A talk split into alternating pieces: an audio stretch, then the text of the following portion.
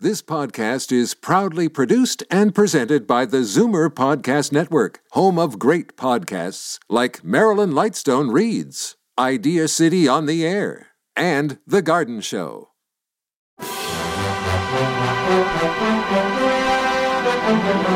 It's Zoomer Radio's Theater of the Mind with Frank Proctor. Open your mind as we fill your head with amazing thrills, chills, and laughs. Theater of the Mind. The best love programs from radio's golden age. Only on Zoomer Radio. Now, here is your master storyteller, Frank Proctor. Well, thank you, and welcome to the show.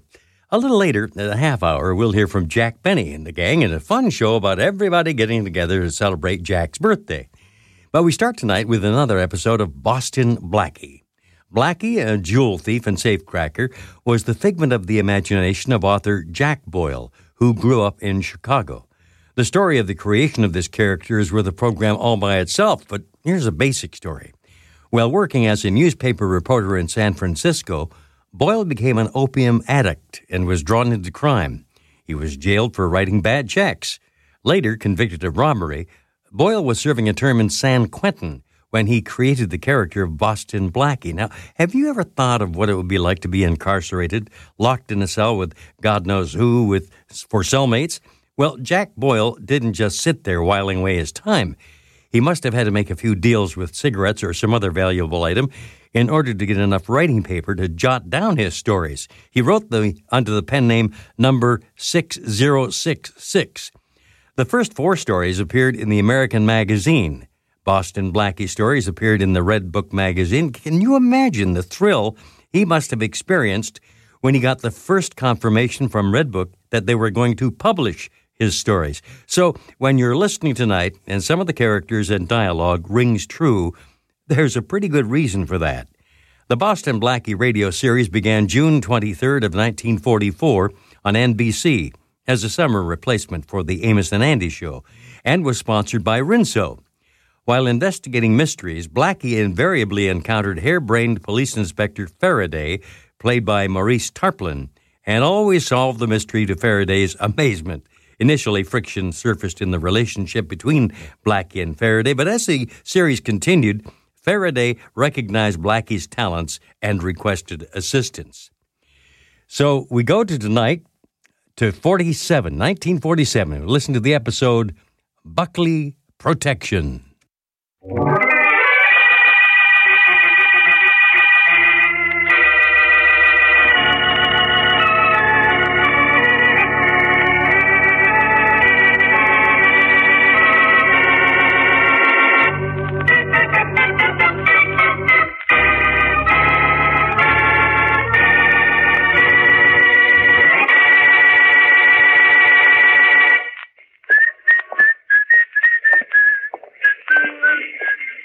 It's like a blockade.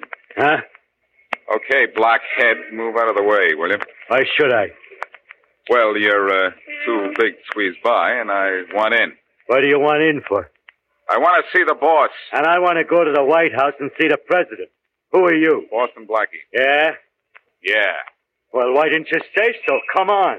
Oh, my name's the magic word. yeah, it sure is. This way. Okay.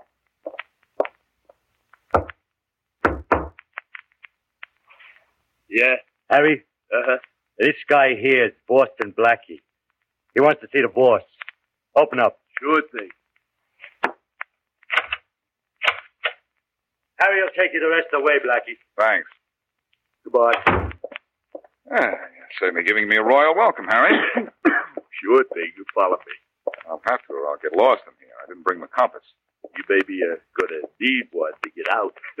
Talk tough like that on the outside, and you're the one that's going to get lost. now, look. Eh? Yes? Boston Blackie to see you, Mr. Buckley. Oh, that's fine. Come right in, Black. Boston, come right in. I heard him. That'll be all, Harry. Go back to your post. Sure thing, boss. Harry, you have a cold? Yeah, but I- I'm doing something about it. What, coughing? Well, Blackie, I'm glad to see you. I'm amazed to see you, Buckley. I mean, amazed at the ease with which I got in. Country hospitality, Blackie. You forget this is my first venture in the role of a city slick. And at your last, too, Buckley. I know the kind of jobs you pulled upstate. I know you've come here to crack at bigger stuff. You're an awful sucker to have sent for me. Don't antagonize me, Blackie. I'm in much too good a mood for unpleasant.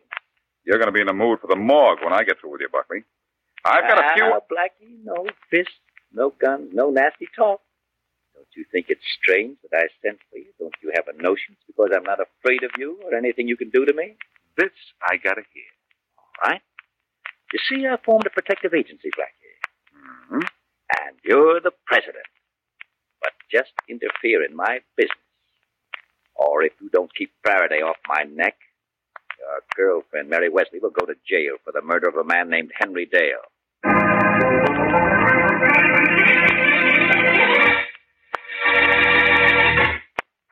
And now back to Dick Calmer as Boston Blackie. Enemy to those who make him an enemy, friend to those who have no friend.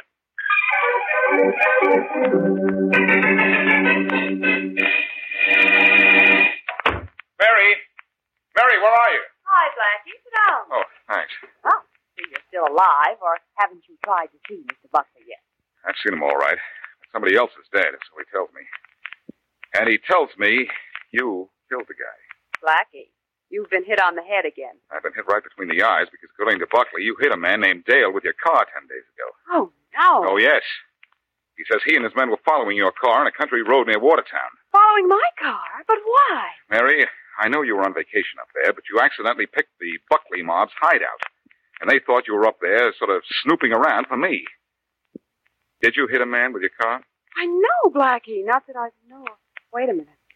Did Buckley say it was on a foggy night? Yes, a very foggy night on the road by the river. Oh, Blackie, I did hit something. But I thought it was just another bump on the road. At what time?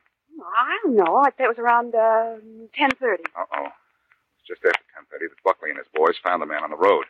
And yours was the only car ahead of them. The man wasn't dead yet, and he said he'd just been hit by a car. Where's your car now? Yeah, in the garage. Oh, Blackie, I'm sick. There's a dent in one of the front fenders. I had no idea how it got there. Till now. Ah, Things are getting pretty bad by the minute, aren't they? Yeah. And I think they're going to get even worse before they get better.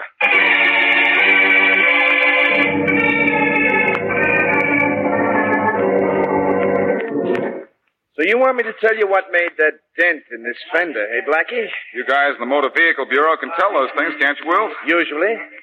What do you think made it? Well, I'm not the expert. You are. Huh? What do you mean to a test? Huh? Yeah. All right, let's have a look at it. Well, it's a flat dent. Looks more as if something rather heavy and flat pushed part of the fender in. Heavy and flat like what? Well, like a body or a sack of cement. I prefer to think it was a sack of cement. Well, I'll let you know. I'll have a look at it through this glass. You'd please me a lot if you didn't find anything. Mm. Blackie, whose car is this? It, um, it belongs to a friend of mine. Uh, find anything? Not on the fender. Now let's have a look at the bumper here. It's Mary Wesley's car, isn't it? How'd you know? Oh, No, I just just guessed. Sorry, Blackie, but I'm afraid Miss Wesley's in trouble. Uh-oh.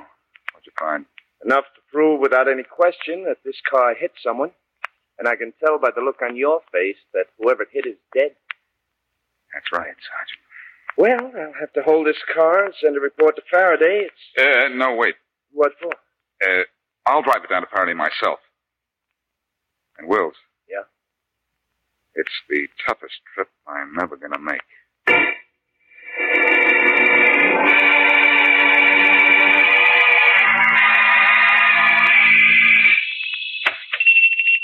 There's the old guy, Harry. Ready and waiting. He's going to be willing to. willing to part with a hundred bucks a week. Yes, gentlemen, something I can do for you. Some shirts, maybe. We have a special sale on Cut white. Your name is Adams, right? Ah, yes. Okay, now it says here in the book that you're down for a hundred bucks. a week. That's protection, buddy. Protection money. I don't have to be protected. Who am I to be protected against? Guys like us. Well, I don't. One hundred bucks, Adams. Get it up. Get out of here. Now look, Adams. You know, we got a pretty good organization.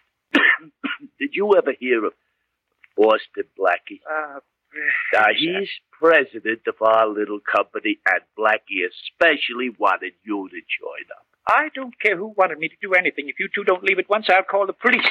Get out or I'll call. Uh, Learn him not to make telephone calls when he's Operator. got company. Harry. Operator. Yeah, it ain't Operator. right. Nice sock, huh? Yeah, it was all right. Well, we better work on this guy a little bit while he's out, Chuck. Yeah, yeah. Just so he knows that we mean business when we call back here tomorrow.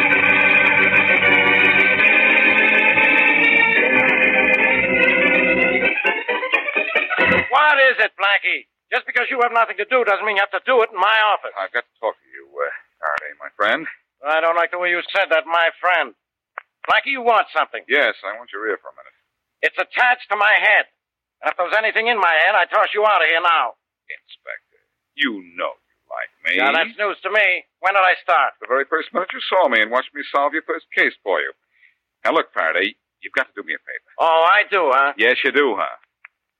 You're going to get a report from the Motor Vehicle Bureau involving Mary's car. I don't want you to do anything about it for 24 hours. Now, what about your girlfriend's car? Never mind about that. Just treat the report the way you do everything else when I'm not around to help you. Don't do anything about it. Blackie, are you out of your mind as usual? No, I'm trying to get something off your mind before it gets into it. Listen, I need 24 hours to explain that car. Well, that's sure a long explanation. Do I get it? Well, I don't know what it is, but if you ask for 24, I'll give you 12. I would have settled for eight. Yeah? Well. Homicide, Faraday. Inspector, this is Brown with 23rd Precinct. You told us to let you know when the Buckley gang started operating this town. Yeah? They've started. They beat up a storekeeper named Adams a little while ago. Yeah? Tried to hold him up for a hundred a week protection money. Oh, they did, did they? Yes, sir. I'll take care of Buckley. Well, there's only one thing more, Inspector. Yeah? The two thugs that beat up Adams told him Boston Blackie was president of their organization. Blackie, huh? Yes, sir. Okay, thanks. Blackie, what's going on? Where did that guy go?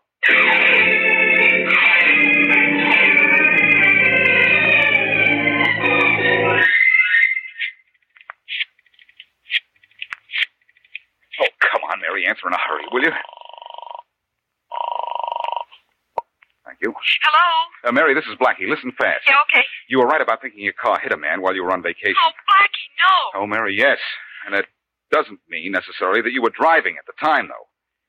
Where did you have your car parked while you were away? I, um, I kept it in the town garage when I wasn't using it. Why? Because that's going to make it tougher to prove somebody else drove it if somebody else did.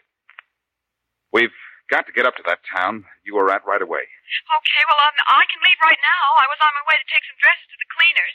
Are you free? Uh huh. I just left Faraday's office. He'll be surprised to learn. Huh? Mary, this is a beautiful frame up somebody's pulling. Oh, Blackie, I don't understand any of it. I don't know. Well, you're lucky that you don't. You're going to the cleaners, huh? Well, that sounds like a good idea. I want to go too. There's a spot on the sleeve of my coat. Well, um, we'll go there together then. Two of my dresses have spots, and they have to be clean. Okay. Meet you at the cleaners. Okay. It'll be relatively simple to take the spots off your dresses. What I want to do is to take you off the spot.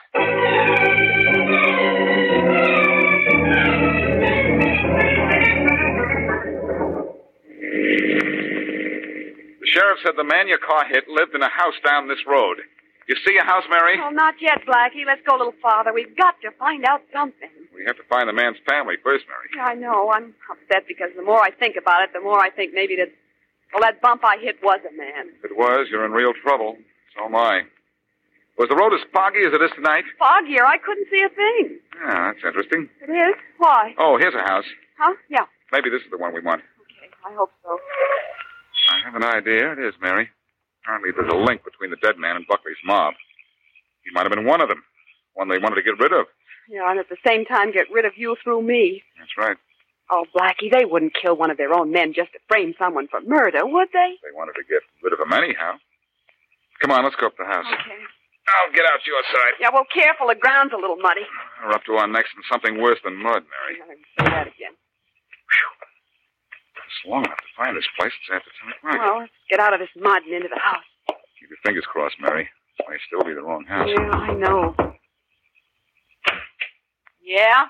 Good evening. Are you Martha Dale? Yeah, that's me. Did you have a brother named Henry Dale? Yeah, I did have. Oh, Blackie, we're in luck. Had a brother, is dead. You won't find him here no more. He's up in the cemetery. Yes, we know, and we're very sorry. He was killed by an automobile about 10 days ago, wasn't he? Yep, he sure was. Always thought he would be someday, too. Never looked where he was going.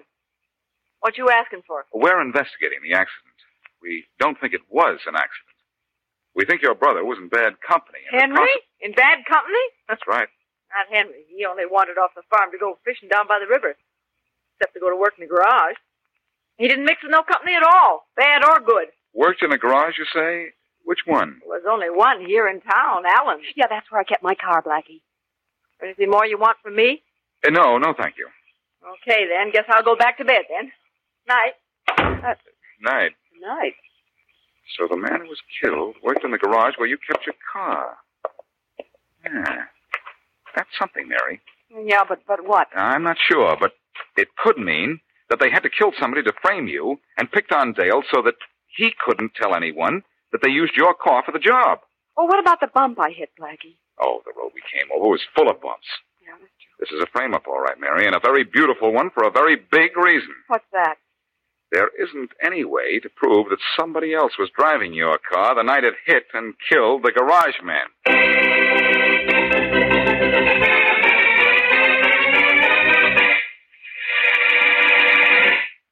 And now back to Boston Blackie.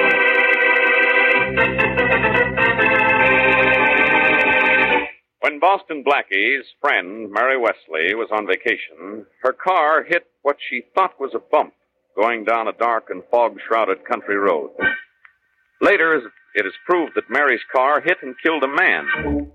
Witness to the killing is a gangster named Buckley, or at least that's Buckley's story. Blackie is sure that Mary's been framed, but has no way of proving it.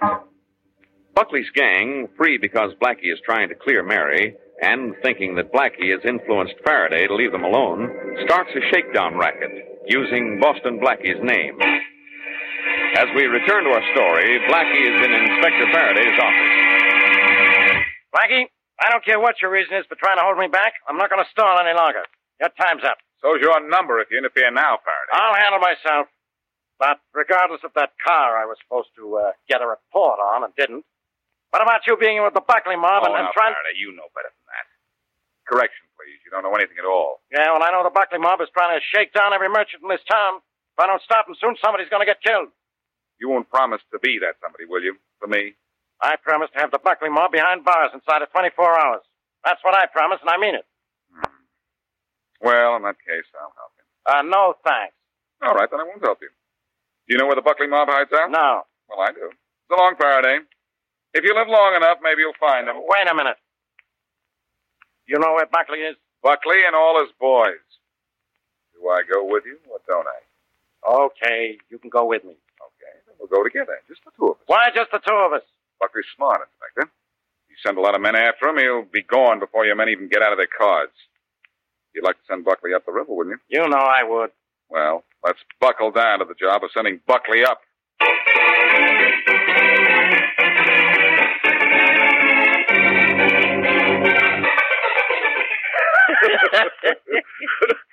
We've really shown this town how to operate, haven't we, Harry? Oh, sure thing, Mr. Buckley. Blackie's out of the way. He won't let the cops touch us till he gets his girlfriend out of her little, uh, difficulty. You'll never be able to do that. Yes, we can shake down anybody in town. Say, that cold of yours is bad. Is that medicine helping your cough? Well, yeah, a little, but I, I gotta run out and uh, get a new bottle. I'll see you in about an hour, huh? This is a special kind, Mr. Buckley. Takes a while to make up, you know. Well, don't hurry. We've got all the time in the world to do anything we like in this town. Why shouldn't we have? Boston Blackie is making sure the police don't bother us.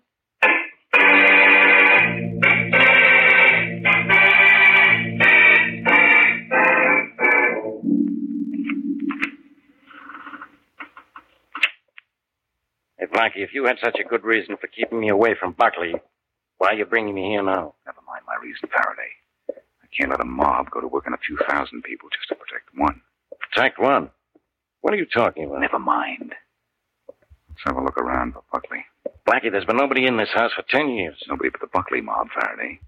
They're out now, but maybe they'll be back and we'll be waiting for them. Oh, right here in the middle of the room, I suppose, so they can get good shots at us. No, this looks like a good place to hide right here. Uh, how do you know? I was here before, remember? No. Yeah. Yeah, this is the closet, all right. Yeah? I thought so. Okay, I'm stuck in here now. No telling how soon they'll show up.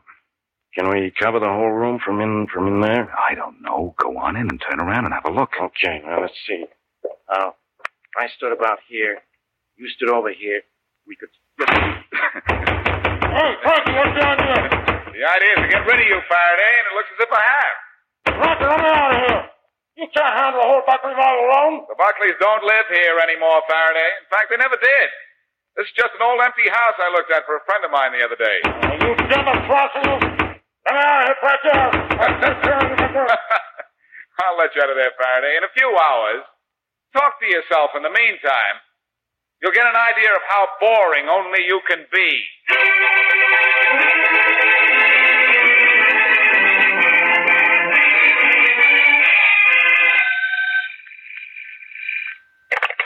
Hello? Mary, this is Blackie. Oh, yes, Blackie. Any luck? A little I got rid of Faraday for the time being. The time being. Yes, for the time being, just long enough to get you out of this jam, if my hunch of mine is right. Oh, Mary, I'm convinced someone else was driving your car when it killed the garage man. well, Oh, I hope I wasn't driving it, but.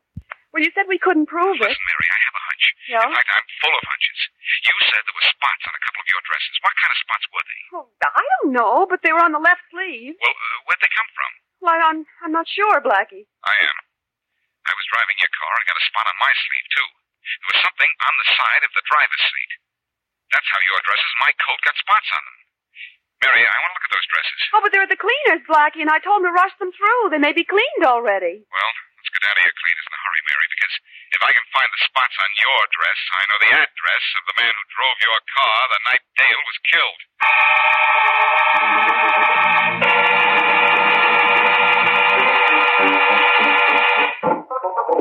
No, Miss Wesley, the dresses are still here. The truck from the central plant hasn't shown up yet. Well, uh, let's see them, will you please? Uh, better Yeah, still, sure. just show me one of them, the green one. Yeah, sure, Blackie. Just a minute. I have it right here. Blackie, what will this prove? Let's say, what do I hope?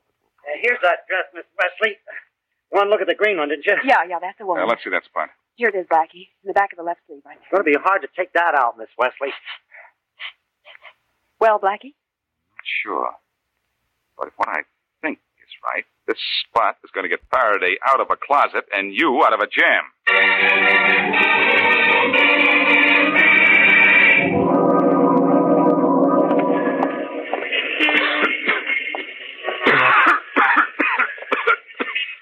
oh, hello. You still out here blocking doorways? Uh, Hi, you Blackie. What's the matter? Got a cold? Want in to see the boss again, huh? Yes. You gonna take me to Harry like a nice boy? Sure. Come in. I gotta hold the door open for the president of our company. Thanks. Follow me. Oh, I think I know my way all right. You better stay out here and guard the front door, huh? Oh, yeah, yeah, that's a good idea. Oh, Hello, Harry. Well, if it ain't Blackie. you, want, you want to see Mr. Buckley, Uh, yes, I do. eh? Okay, you follow me. in. hey, you got an awful bad cough there, Blackie. You got a cold? Uh, yes, yes, you know how I feel, though, don't you? Oh, yeah, I sure do. you know, but I just about got mine licked. Here, I, I, I got something that kills colds pretty quick. You try, son. Thanks. I think I will. I'll take the bottle. I like to smell this stuff. hey, Blackie, you, you, you swallow it, not inhale it. I'll tell him when he comes in. Hey, wait a minute. You're up to something, Blackie, and I don't like it. Well, let's see how you like this. Harry, that cough medicine is going to be bad medicine for you.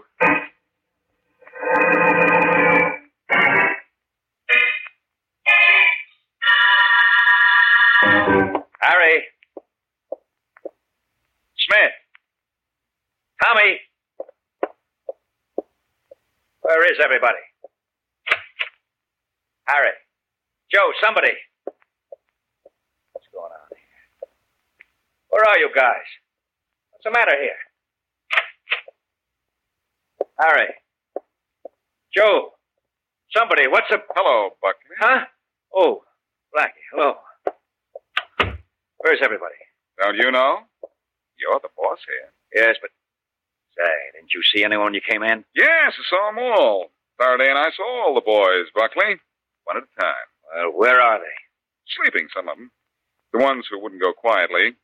And all of them are in the police wagon outside and waiting patiently for you. You're lying. Go outside and climb into the police wagon yourself and see. You want your friend, Miss Wesley, to go to prison? I told you if you interfered in my affairs and didn't keep Faraday away, I'd send her to jail. Yes, I know you told me that. Now, just to make things even, maybe I ought to tell you that Mary wasn't driving a car when it killed Henry Dale. If she wasn't, I don't know who was. Oh, yes, you do. You were riding with him at the time. Harry just told me. Harry told you? He wouldn't tell you anything like that. I'll admit he didn't want to at first, but I persuaded him. And what's more, I have proof that Harry was driving Mary's car.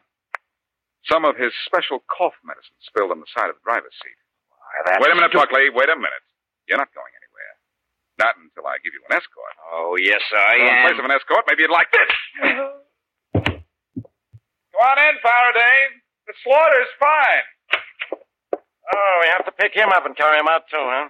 Sure. If you're weak after staying in a closet for so long, I'll carry him out myself. Uh, don't remind me about that closet, Blackie. If you hadn't let me out three hours ago, I'd have suffocated. I'm sorry, Faraday. But it was because I locked you in that uh, you can lock these guys up.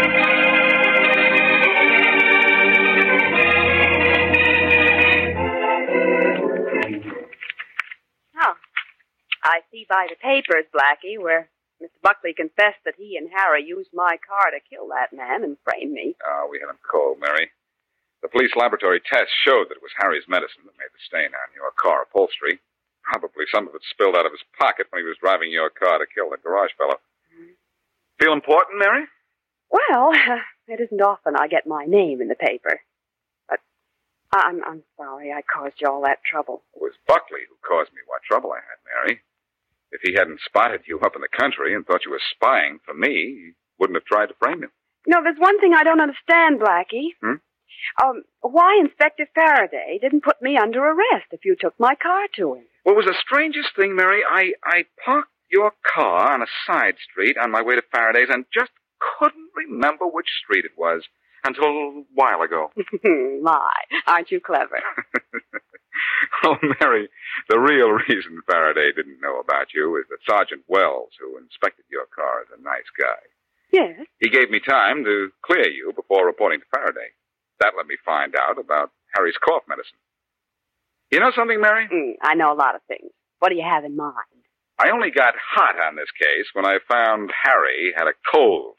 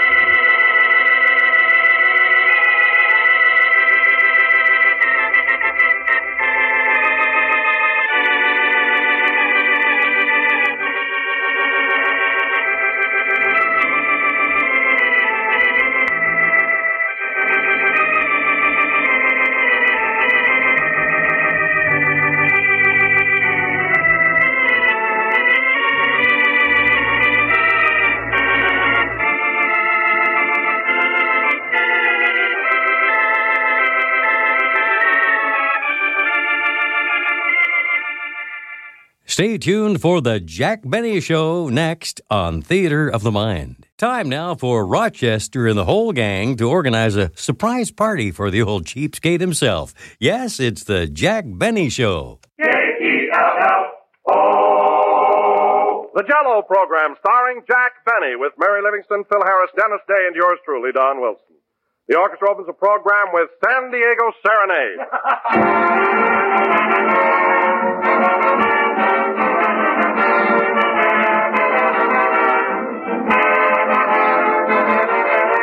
One of the most significant things about Jello, ladies and gentlemen, is the fact that not only do many, many people serve Jello, but they serve it often. And the reason they serve it so frequently is because Jello does suggest itself for so many different occasions.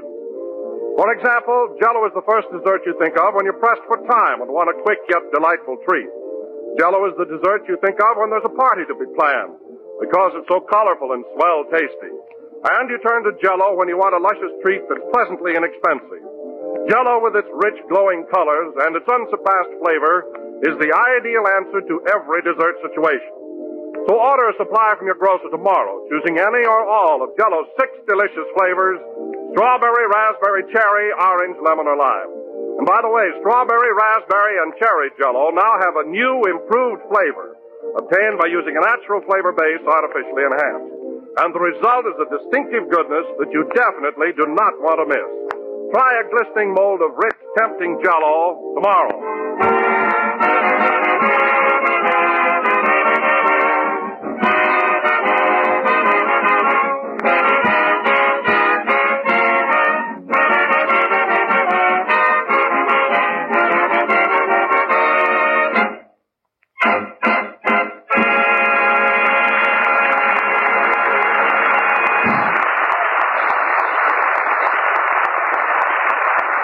That was San Diego Serenade played by the orchestra.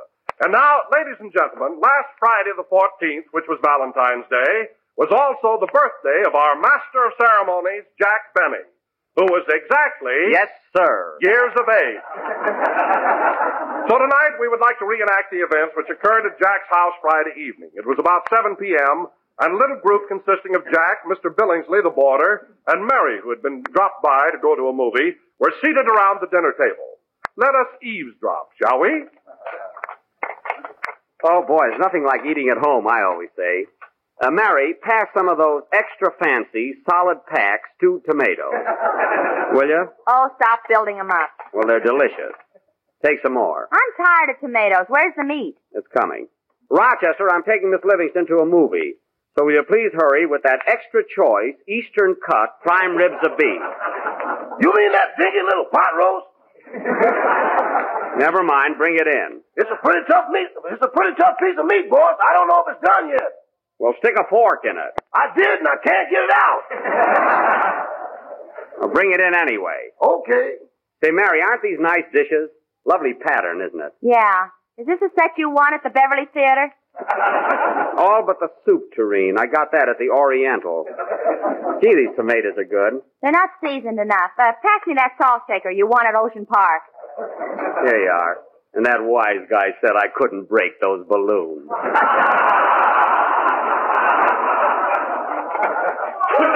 How uh, how are you enjoying your dinner, Mr. Billingsley? Just fine, thank you. Good, good. This watercress is delicious. Uh, those are ferns, Mr. Billingsley. You're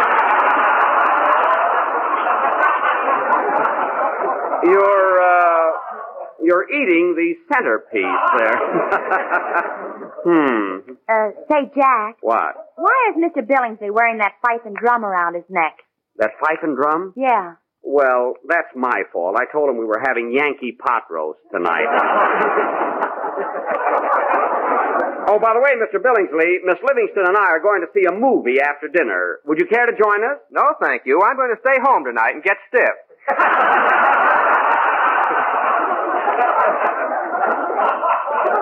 Get stiff. I thought you didn't drink anymore. I don't. I'm going to sit in the icebox. Oh. Oh. Oh, I see. Uh, Here you are, folks. Make way for the pot roast. Mmm, that smells good. Did you get the fork out of it, Rochester? Only the handle.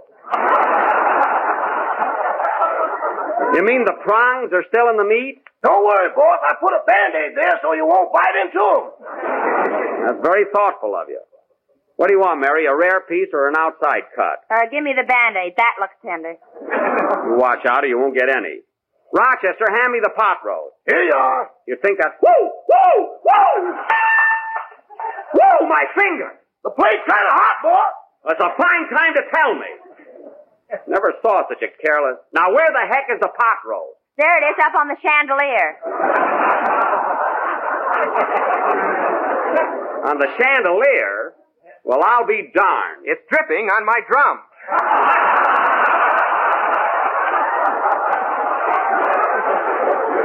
Well, move over a little.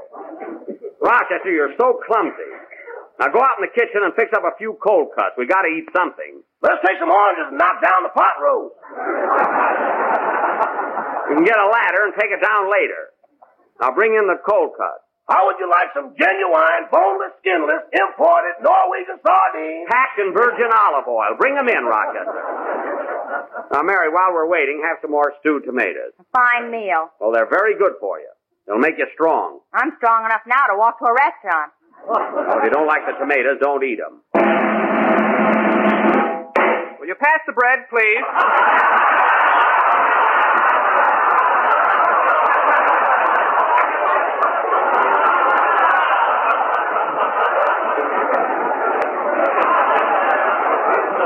Uh, here, uh, here you are, Mr. Billingsley. Would you, uh, would you like some butter too? I've never been there, but I hear it's lovely. yes, yeah. What? Gee, that doesn't make any sense at all. Say, Mary, I've got an idea. Why don't we go to the movie and then eat later? Oh, Jack, I don't want to see Love Thy Neighbor again. Getting so now, I can't even laugh at your love scene with Mary Martin. You're not supposed to laugh at that.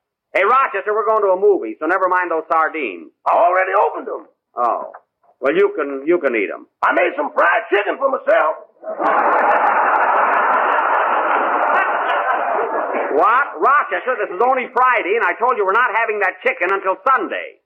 I'm having some people over at the house. The way it's been raining lately, the house might not be here Sunday.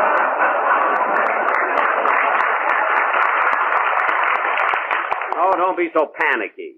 It is raining kind of hard, but it's nothing to worry about. Then why did you build an ark? I've got to have a hobby, don't I?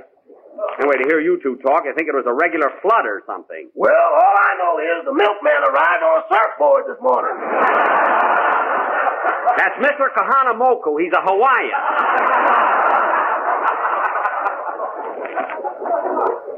And another thing, I won't stand for anybody running down the California weather. Quiet, or I'll stick my fork in your water wings. You wouldn't dare, sister. Now, come on, Mary. We're going to the movie. Hey, boss, boss. What is it, Rochester? There's a big crowd of people coming up the front steps. A crowd of people? Open up, open up. Come on, open up in there. Open What's going on here? You'll find out. Come on in, fellas. Surprise! Well, I'll be doggone a surprise birthday party. Don, Dennis, and Phil. Come on, kids. One, two. For he's a jolly good fellow. For he's a jolly good fellow. For he's a jolly good fellow. Which nobody can deny. Gee whiz, fellas, I can't get over. Come on in and take your things off. Come on, everybody. Wipe your feet. Come on, come on.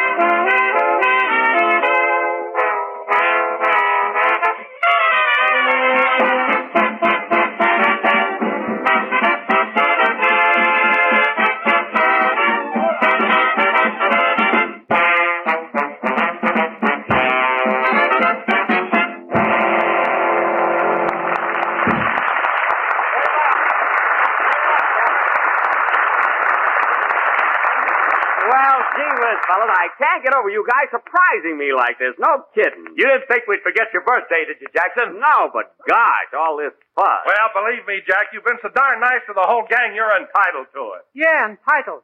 Gee, I, I, I don't know what to say. I'm all choked up. This is really the last thing in the world I expected. You know, I was just sitting here getting ready to go to a movie, not even thinking about little me having a birthday party, and then you all barged in. Gee, look, fellas, I'll just run down and see my picture and be back in 84 minutes.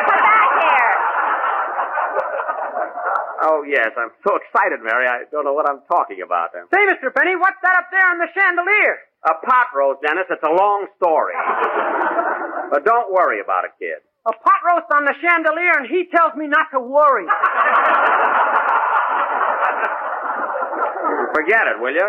I'll have Rochester take it down in a few minutes and make sandwiches. I just sent him to the store to buy some food. Oh, did you give him any money? Uh huh. I took $3 out of the sugar bowl. Mary, the sugar bowl is for laundry. You want to buy groceries, you take the money out of the cookie jar. I tried to, and a cobra stuck his head out. That's my East Indian burglar alarm. Say, Don, what's that you're hiding behind your back? Well, Jack, uh, Mary, Dennis, Phil, and myself all chipped in and bought you a birthday present. And believe me, Jack, it comes right from the heart. A present? Doggone you guys. You'll have me bawling in a minute. You give it to me, I'll unwrap it. Hold it, Jackson.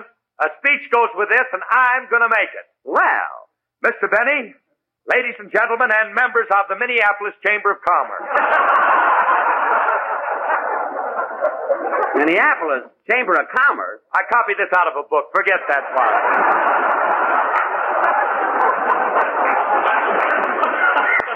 Okay, go ahead. It is with great pride, or make it pride. Yeah, it is make with it great pride. pride and pleasure that I and my fellow colleagues Polly, go ahead. Yes, present you with this beautiful gift as a token of our loyalty, devotion, and gastronomical appreciation. Here you are, Jackson. Here it is. Oh, Open it up. Gee whiz, fellas, I know it's my birthday, but you, gosh, you, you shouldn't have gone to all this. Uh, well, for heaven's sake, isn't that beautiful? You like it, Jack? Oh, boy, just what I needed. A bicycle pump.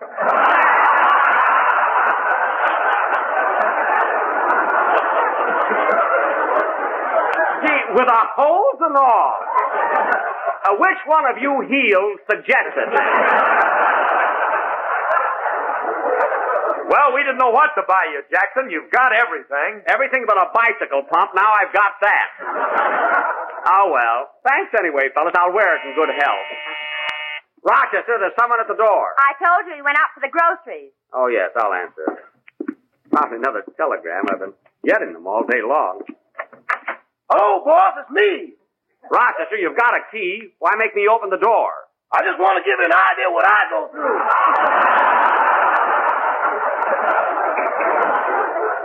Too bad about you. What'd you bring from the market? Well, I got some limes and lemons and grape juice for the punch. For the punch? Well, what are we going to have to eat? Boss, with the punch I make, people have been known to go for days without eating. Well, we still have to have food. And if you can't find anything in the kitchen, run next door to Mr. Ronald Coleman. This is the day his cook makes popovers. Okay. Say, fellas, we'll have something to eat in a little while. In the meantime, let's play games or something. I'll call up some chorus girls. We'll play post office. That's all we need, chorus girls and no food. Say, I'll tell you what, fellas. How about playing blind man's buff? Oh, that sounds All right, now look, it, look, it, look. it. I'll be the blind man. Who's got a handkerchief? Just take off your glasses and we're all set. Oh, stop, will you? Have you got a handkerchief, Don? Well, I know a better game, Jack. Let's play Jello. Oh, fine. How do you play it? Well, uh, I'll take a lot of boxes of Jello and hide them all over the house. Uh huh. And the first one that finds all six delicious flavors, strawberry, raspberry, cherry, orange, lemon, and lime, Yeah. wins a $10 prize. Say, that's a swell game. Yeah. Hey, wait a minute, Don. Who puts up the ten bucks? Well, uh, Jack, uh, it's your house. There'll be no gambling on the premise. Blind man's buff, everybody. Come on, come on. Blindfold me, somebody. Take it easy, Jackson. The last time we played this game, it took us two hours to get your head out of the goldfish bowl. Oh, that's right. I know a swell game, Mr. Benny. It's called Clap Hands. What's that? Well, you folks sit down. I'll sing a song, and when it's all over, you all clap hands. A fine can. It's a little dull, isn't it, Dennis? It's better than getting your head caught in a goldfish bowl. Well, maybe you're right. Sit down, everybody. Dennis is going to sing for us. I want to play that game where I can win ten dollars. Well, go on a quiz program and don't bother us. Go ahead, Dennis. Sing something. Rochester, there's someone at the door. Maybe it's me again. Answer that door. Sing, Dennis. He's the laziest person I ever met.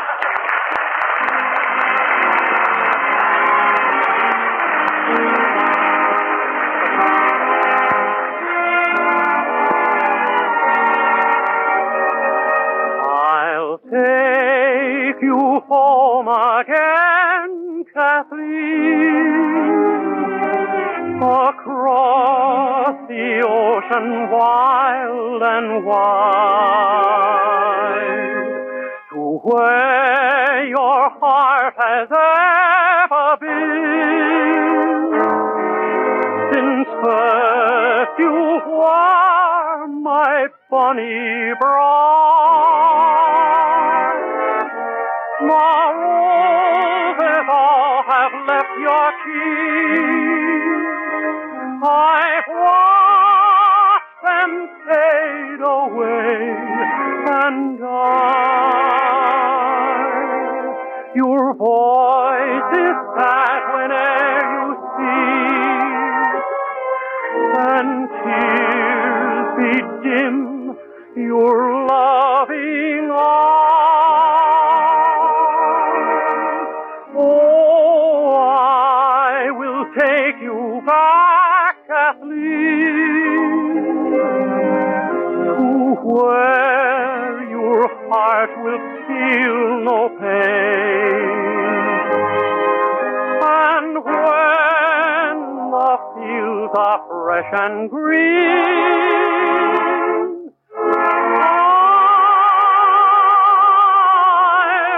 save you to your home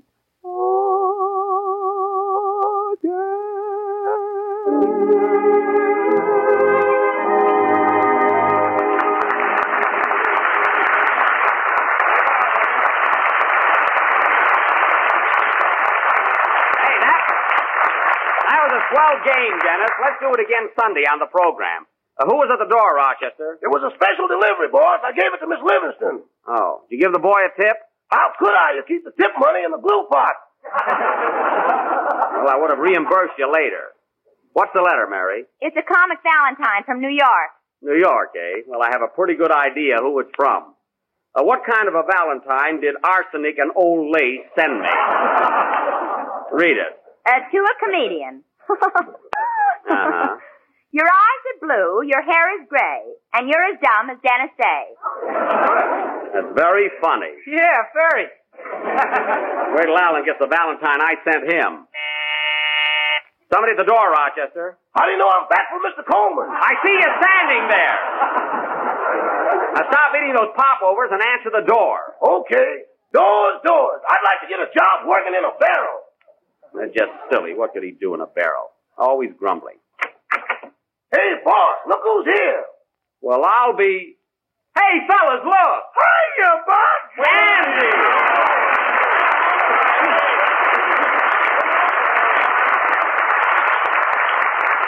Andy Devine, we haven't seen you in six months. How did you happen to drop in? Well, Buck, I heard it was your birthday, so I thought I'd come over and surprise you. You certainly did. How old are you, Buck? Well, Andy, I'll, I'll never see 36 again. Even on a clear day.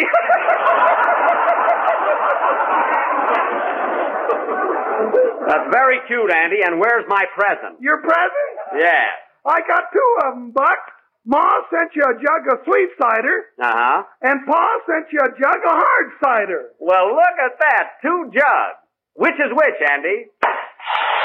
There goes Paws! hey, look out. It's, it's, it's spilling all over the floor. Quick, get me a sponge and a pillow. Get away from there, Harris. What's the matter with you? Say, Andy, uh, you're putting on a little weight, aren't you? yeah, ain't we?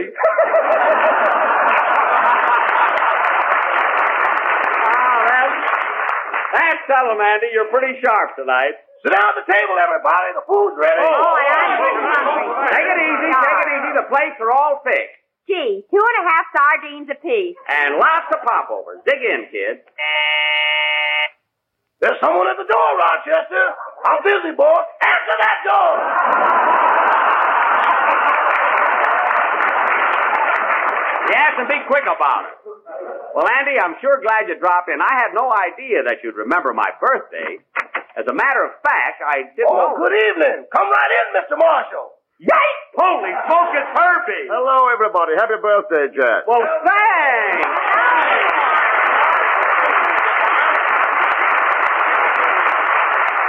Well, my good gee whiz, Herbert Marshall at my house. Quick, Mary, phone Luella Parsons. She'll never believe it. phone her anyway. Well, Bart, you're the last person in the world I expected to see on my birthday. No, Mary and I were just. Oh, I'm sorry. This is Andy Devine. How do you do, Mr. Devine? I'm glad to know you, Mr. Marshall. You want to buy a horse? Andy, not now. Oh.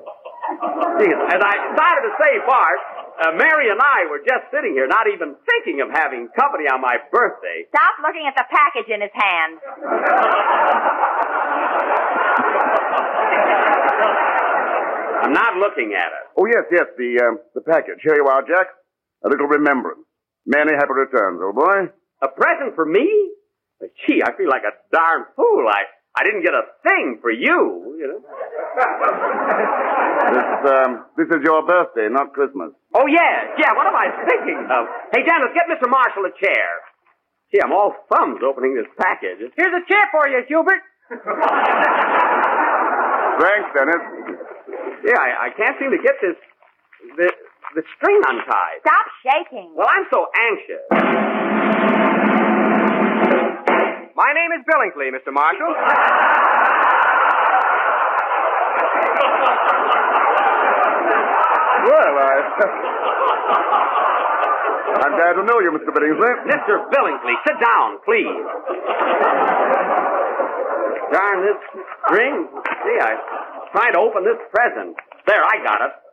Well, thanks, Bart. Thanks a million. Hey, fellas, look. Look what he gave me. Look at these beautiful cufflinks. I mean, cufflinks. Guys. Oh, look, God.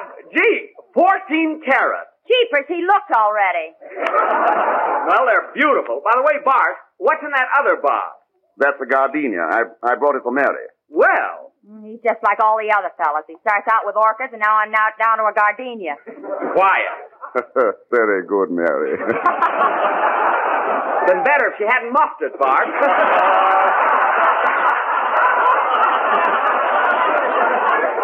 See, I, I can't, I can't get over these couplings. Thanks again, Bart. Thanks. I'm so glad you like my gift, Jack. You know, Jack, it's hard at the time to mention it, but I rather had the impression that you didn't like me. I didn't like you. Why, Bart? What do you mean? Well, I felt that you resented my taking over your program while you were in New York. I, I resent me. Listen, fellas, did I ever say one word against this gentleman? Did I? You see, Bart, you're wrong. I regard you as one of my best friends. Ah, you're full of kaplink. Mary, smell your gardenia. well, Bart, Bart, won't you join us at the table? Yeah, sit down, Herbie, and have some chow. Thanks, I believe I will. Now, here's a plate, Bart, all thick. Well, two and a half sardines and a biscuit. Well, it's not much. I really must apologize. Not at all. This is fun. It's like being shipwrecked. Well, that's, that's what we're having, a shipwreck party, you know? Yes, sir. Won't you have some of this punch, Bart? It's very good. Yes, have a cup, Bart. My, what a beautiful punch bowl. Yes, yes, it is. Ronnie Coleman's, isn't it? Yes, it is. It is. We're very dear friends, you know. Oh, Rochester, bring him Marshall, Mr. Marshall some tea. Tea, tea, tea, tea, tea, tea.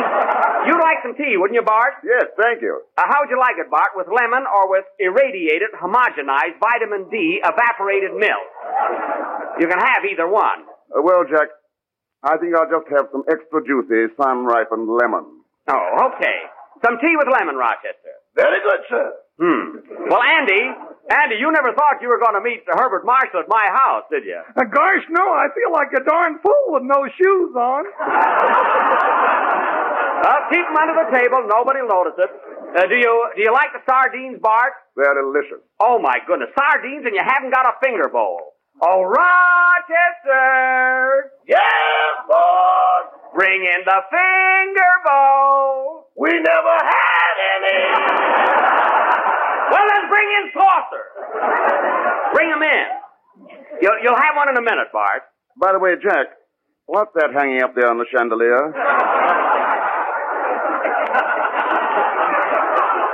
That's a that's that's a, that's a pot roast. A pot roast on the chandelier. Uh, uh, yes. Weird custom, isn't it? Oh, oh, oh, it's not a custom, it's an accident. You see, Bart, I know it sounds fantastic, but the pot roast bounced up there, you know? Bounced? Yes, yeah. You see, here's exactly what happened. I was just having a quiet little dinner at home, not expecting anybody to drop in, and my man Rochester brought in this hot plate, see? Well, I didn't know it was hot, and I grabbed for it. You see, the pot roast was on the plate, see? And the minute my fingers touched it, I threw it up in the air. Well, that's how it happened. It sounds silly, but that's the whole story.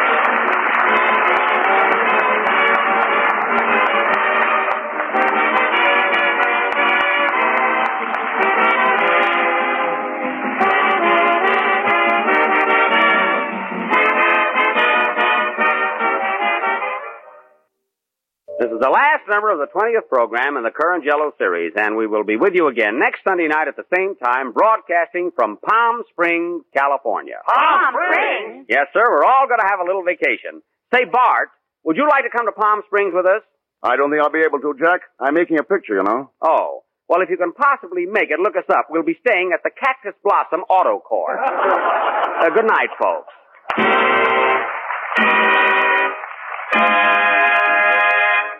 E J-E-L-L.